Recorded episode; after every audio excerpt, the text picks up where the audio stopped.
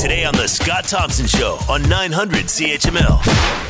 Premier Doug Ford and his cabinet will be meeting sometime this week to debate some sort of a vaccine passport or certificate here in Ontario, one that could reportedly be used to limit access to certain non essential services. The introduction of a proof of vaccination program would mark a significant reversal for the Premier, who has repeatedly rejected the idea, saying he doesn't want to see a split society. The government has been facing growing calls over the past few weeks from business leaders, municipal leaders, and health professionals to bring in a unified province wide program. Infectious disease specialist Dr. Isaac Bogoch says it's a tool that would be very helpful during this fourth wave of COVID 19. It's important to have mechanisms to help keep businesses open, to help make safer indoor spaces, and to help prevent further transmission. Like it makes a lot of sense. Other provinces are already moving ahead with a vaccine passport program, including BC and Quebec. Sandy Salerno, Global News.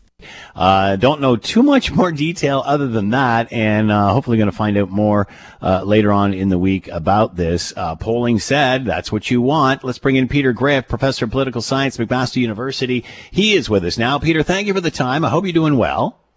And you too.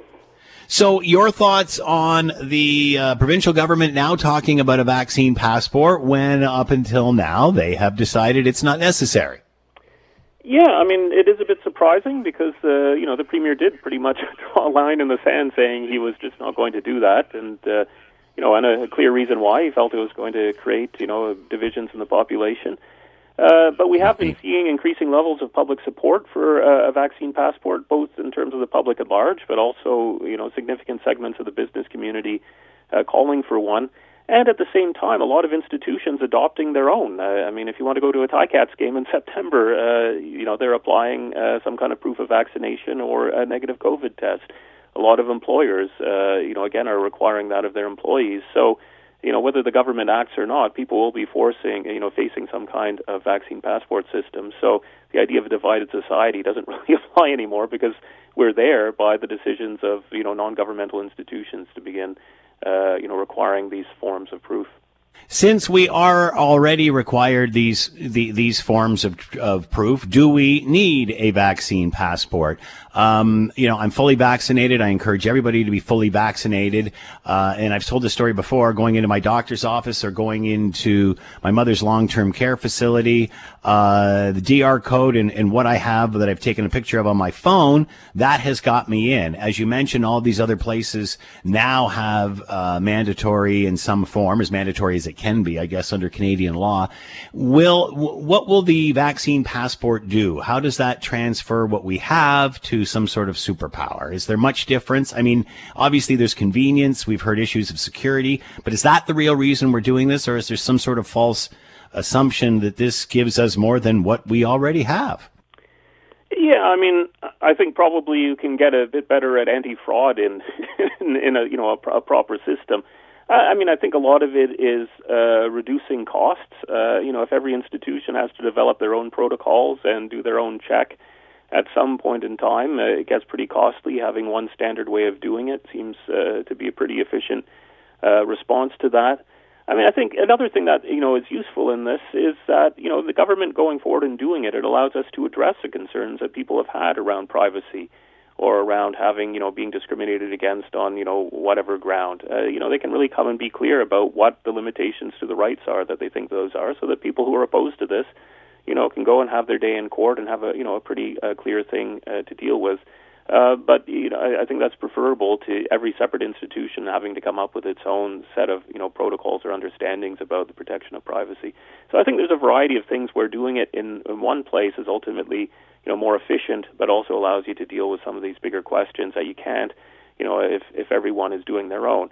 And then when you get down to, you know, just, you know, your mom and pop shop, uh, you know, the cost involved in trying to figure out your own protocol for checking this kind of thing gets gets pretty prohibitive and you're probably less likely to actually, you know, engage it. And so, you know, if we follow uh, the advice we had in the last news story about why this is an important way of allowing us to be indoors, uh, even as a Delta variant spreads, uh, you know, we can have that across a much range, broader range of institutions, not just the ones that have the capacity, uh, you know, to set in these kinds of protocols in place. Uh, you were talking about one system. Should it be one system then instead of a different one across every province? Is this something that the Fed should be doing since they're going to have to be doing it as part of an international passport system anyway? Yeah, I mean that would seem to be a logical way to go. Although you know, in this instance, you know, the the federal government hasn't gone that way, and so you know, I guess it's a trade-off you have to make. You know, is it is it enough in a, a population of 13 million people, 14 million people like Ontario, which is bigger than you know a lot of European nation states? You know, do you have a sufficient economy of scale that it makes sense to do that? Right, even if it creates you know the odd problem with someone visiting from Manitoba or Quebec.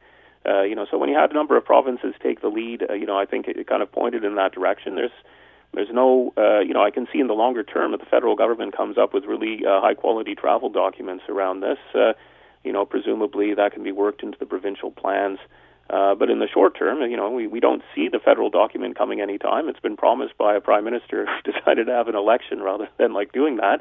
Um, you know, and, and we have a leader of the opposition who doesn't seem that keen to go in that direction uh, you know, do we wait five weeks and then uh, move, or do we move now? Uh, again, there seems to be a fair bit of uh, arguments in favor of what a bunch of provinces are doing and, and moving now.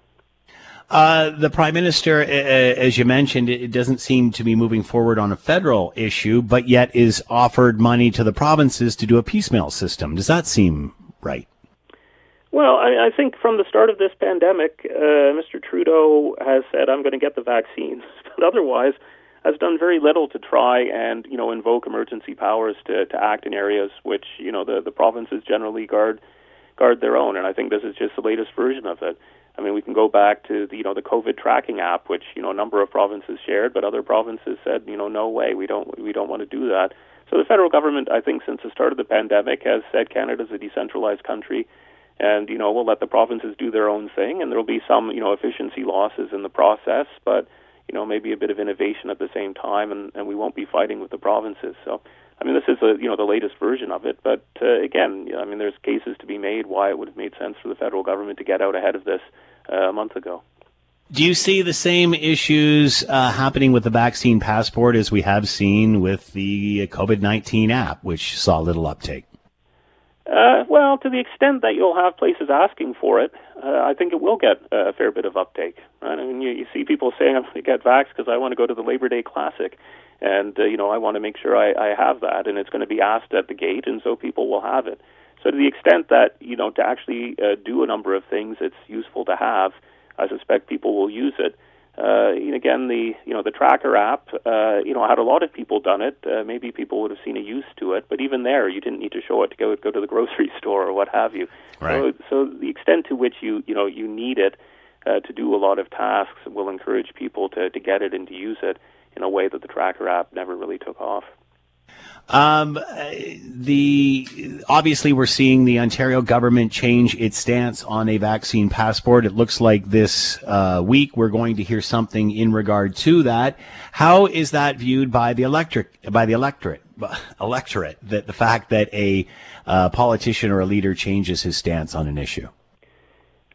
Well, I mean, I think uh, in a situation where the majority of the electorate see that having it is a good idea, you know, and we're probably up to almost three quarters of people in that kind of direction, uh, you know, it doesn't really harm a government for you know that group of people. I think where the potential danger is for for Doug Ford is in the people who are opposed to it, who I think are a bit overrepresented in his voting base and in fact maybe kind of more particularly Ford Nation voters, people who are really upset with the political system, feel very alienated from it, um, you know, but saw in Doug Ford someone who they thought spoke uh, spoke their language and represented them. And so for them, I think this will be a bit of a betrayal.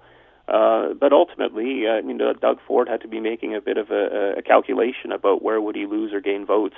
And I think as you know, popular opinion swung more and more towards the idea of these passports, and where you know important constituencies for the economic success of this province in in the uh, in the you know in the sort of business uh, community were pushing for it. I don't think he could hold up much longer. And indeed, to the extent that you had all these private uh, organizations uh, coming out ahead of him, in some ways they got the brunt of the blame, right? So you saw, I mean, the Ticats getting a lot of uh, angry response when they began asking for that, or other, you know, banks and so on with their employees. So in a way, by holding out long enough, uh, probably Doug Ford has uh, avoided the, the worst blowback. But I mean, it will be an issue for him uh, trying to mobilize those voters in the next campaign if they remain really upset about this decision. Is he seen as open minded or flip flopping? Uh, I don't know if uh, you know, I think kind of in between the two. Uh, I mean, I don't know if you know Doug Ford is really ever seen as as flip flopping. Uh, I think he'll be criticized by some people for taking so long to change his mind. And so, for for people who want to have the narrative that you know Doug Ford, rather than taking a you know consequential action at various stages of the pandemic, just kind of let things happen. This is you know the latest uh, iteration of that. But again, to the extent that people have been calling for this passport, they're probably happier to see that it's come to be. Uh, you know, and, and and we'll take that over any kind of judgment. Uh, you know, of Doug Ford. If anything, it's you know it's a positive sign on him that despite clearly not wanting to do it, uh, he ultimately rallies to that opinion. Peter Graefe has been with us, professor of political science, McMaster University. Peter, as always, thank you so much for the time. Be well. And you too. You're listening to the Scott Thompson Show podcast on 900 CHML. All right, COVID 19 cases uh, are still continuing to uh, hover around the 700 mark.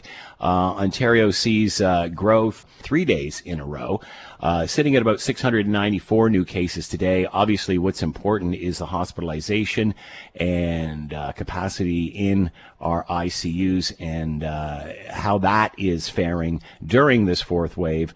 Uh, let's bring in Dr. Barry Pakes, public health and preventative medicine physician and a professor with the Dalla Lana School of Public Health at the University of Toronto, and is with us now. Doctor, thank you for the time. I hope you're doing well. Hi, good afternoon.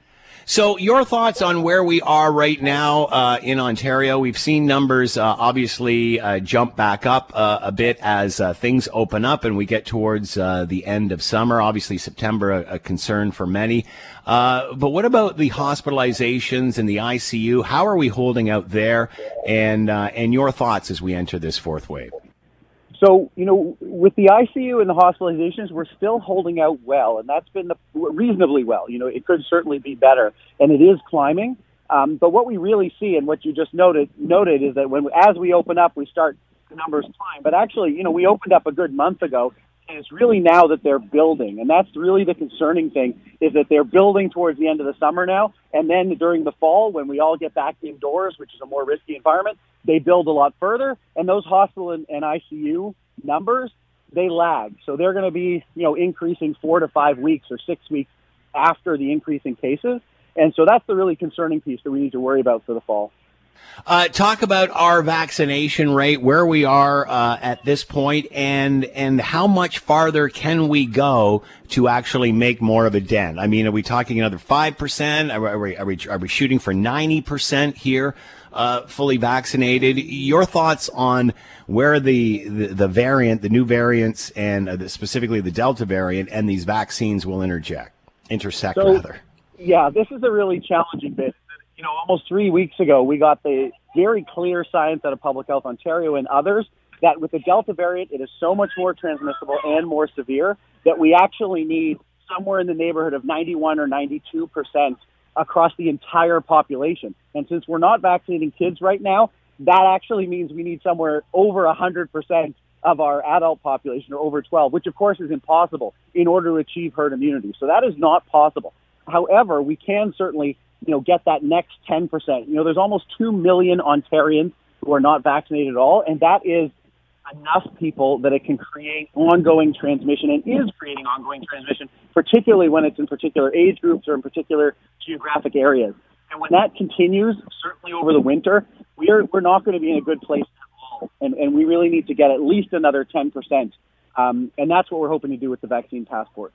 Uh, uh, rightly so, Barry. You're pointing out that this all includes without any uh, under 12 vaccinated, because obviously it's uh, yet to be approved in those uh, in that age group. Although they're hoping that certainly by late uh, late sorry late fall, early winter, around the holidays, that that may be approved for kids. I guess five to 12. How will that change?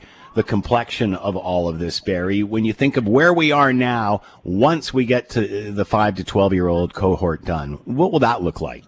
So that's going to be really, really important overall because, you know, as we've seen throughout this pandemic, certainly until now, um, schools have been a safe place. And, and kids, as we know, don't get as sick as adults. Um, but when, when it is only those kids really in our population with this much more transmissible variant, it's only them that are unvaccinated we are going to see increased number of cases. And, you know, I don't think a lot of kids are going to get very sick. Certainly, um, you know, we don't expect that to happen. But what it does mean is that schools are going to be interrupted and that people are going to be contact of those kids and that's going to impact their lives. And so, you know, it's not going to be like the other waves. Every wave is really different, um, but it is going to be really impactful. And if we can get those kids 5 to 11 um, vaccinated, and, and hopefully we are going to get some preliminary data out in early September, um, you know, hopefully uh, authorities in Canada will uh, give some kind of authorization or allow off-label use of the vaccine because I know many parents, and in fact, I know many kids who've actually got the vaccine as part of a trial, um, but it, it, there's no reason to think it isn't safe in those groups, and I think we should be starting as early as possible vaccinating 5 to 11. Uh, any reason to think, doctor, that the kids will get more sick this September, uh, considering last? I mean, obviously, I know that the, the, obviously we know that the Delta variant spreads a lot more quickly. Um, but, but do we assume that they will get more sick this year, uh, this September, uh, with adults uh, that are 12 plus, or anyone 12 plus that are that are vaccinated? Uh, is there any reason to? I, I, can certainly see how they'll be the only ones left getting sick because they're the only ones left not vaccinated. But is there any reason to believe they will be more sick than they were last year? Com- you know, considering the rest of us are vaccinated. Well, unfortunately, when you have more people in absolute numbers, you're going to have a greater number of people who get severely sick. It's still going to be very low as a proportion. You know, one in a thousand, one in 10,000 kids who's actually going to get severely ill. But when you have many more numbers of kids ill, which is, which is what the modeling is actually suggesting, then we are going to have some of those ill kids, unfortunately. So, you know, it is critically important. You know, there is one thing that families can do going back to school, uh, there's a lot that's out of their control. There's one thing that's in their control, and every single family, if you can get people vaccinated in your own home, if your household members are all vaccinated, then those unvaccinated kids are much less likely to acquire it, much less likely to bring it in school, and much less likely to pass it on. So that is what really every family member, every parent, because you know that that parent group, actually the 20 to 35, the young parents of kids who are potentially unvaccinated, that is the group that's actually unvaccinated you know, uh, to the greatest degree right now. So if those people can get vaccinated, that will prevent it coming into schools, and I think we'll all be much, much safer. Are you concerned then, Barry, that the hesitancy will get down into the, the under 12 cohort, considering their parents may be those young adults who are hesitant themselves? For sure. You know, there's no question that when it comes to vaccines, um, you know, it's kids and pregnant women that are that are overwhelmingly, um, you know, people have you know good reason to be a little bit more concerned about their health and worried. Um, but you know what we've seen with this vaccine is that it's very, very safe in children. You know this data we've seen so far, and, in many countries where they have immunized immunocompromised children, we've seen that, and pregnant women as well, and, and all others. So really, you know, we're waiting for the long-term data from the FDA, but the short-term data has shown us that there's been no significant signals. So you know, I, I know that there will be some hesitancy, and, and we've seen in countries that have used it, even you know, in the 12 to 17, there's increased hesitancy in some specific areas. Um, but I'm hoping that's not going to be the case. Most parents, I think, are really, really invested in making their kids as, as healthy as possible and keeping them in person school. And that's really going to be uh, possible with the vaccination for the younger kids. Uh, obviously, just before the weekend, Moderna has uh, cleared uh, their vaccine for use in those 12 to 17. How does that add to the discussion? It's not a real game changer. Um, you know, we already have a great vaccine and we have lots of it right now uh, in Canada. So anybody 12 and plus who wants to get the Pfizer va- or wants to get a vaccine at all can certainly get Pfizer. But you know, adding another vaccine there is a is a great thing. Um, Moderna has potentially been associated with a little bit more closely with some of the myocarditis side effects. So I don't think it's going to be a real game changer. I think most people should just continue with the Pfizer or Moderna, whichever one is available to them. Uh, what advice do you have for parents who are cautious, who are anxious about sending their kids back this September? Um, you know, like I said, it, it is understandable. Um, I think they, they need to know not to be, you know, overly anxious. You know, some people, certainly a, a lot of people I've spoken to, are really paralyzed with that anxiety. Um, and in, in public health, in decision making, and in public health ethics, which is an area I work in, we just always, you know, try to think about the worst case scenario. So, you know, the worst case scenario when your kids go back to school is that they get COVID. Um, but ultimately, what can reassure parents somewhat is even in that worst case, you know, their kids are probably going to just have mild illness. So, you know, um, on a population level, I worry about it a lot. On an individual parent level, an individual kid level, I am not that worried, even for the worst case. We don't want that to happen. But but I would hope that people who are very anxious and almost paralyzed with anxiety can be reassured somewhat from that. Uh, correct me if I'm wrong here, doctor, but I would assume. Uh, now, uh, with the exception of the, the Delta variant, uh, variant obviously spreads quicker uh, than, than past uh, variants. So obviously that is of major concern. But sending a kid back to school this year, would it not be safer than it was last year, just simply because we've got so such a high percentage of those 12 plus that are already vaccinated? Why would we think there would be more issue this year than last? Well, so first of all, our case numbers are higher, and as you pointed out, the Delta variant is much spreads much more easily. But um, you know, a lot of the analysis in various regions, and I just saw another one today that actually showed that almost 50%, or in some cases more than 50%, of the cases that were brought into schools were brought in by teachers, adults, other staff. And so with those people vaccinated, I think the schools are going to be a much safer place.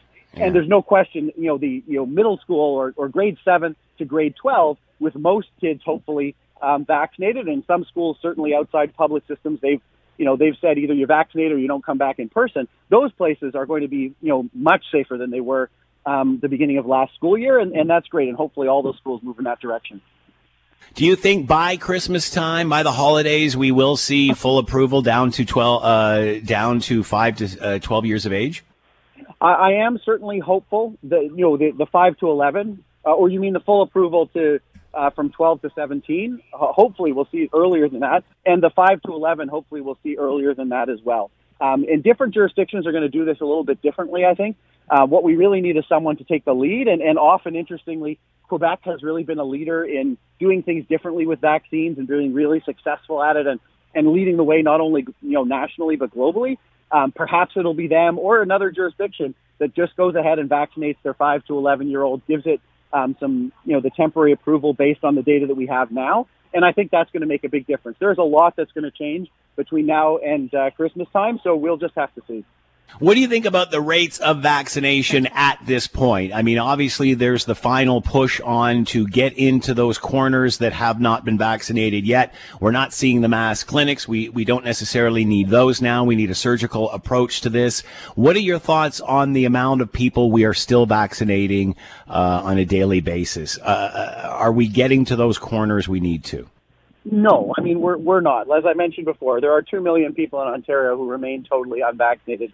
So, you know, we're doing the best we can and we're going into malls and, and faith centers and every possible place we can go and doing 100, 120, 70, you know, um, uh, vaccine doses, but, but nowhere near enough. And I think what we've seen in other provinces is that vaccine mandate can really push some people that are hesitant um, over that line into getting vaccinated. And hopefully that'll be another 5 to 10% of population. And that will be what makes a really big difference.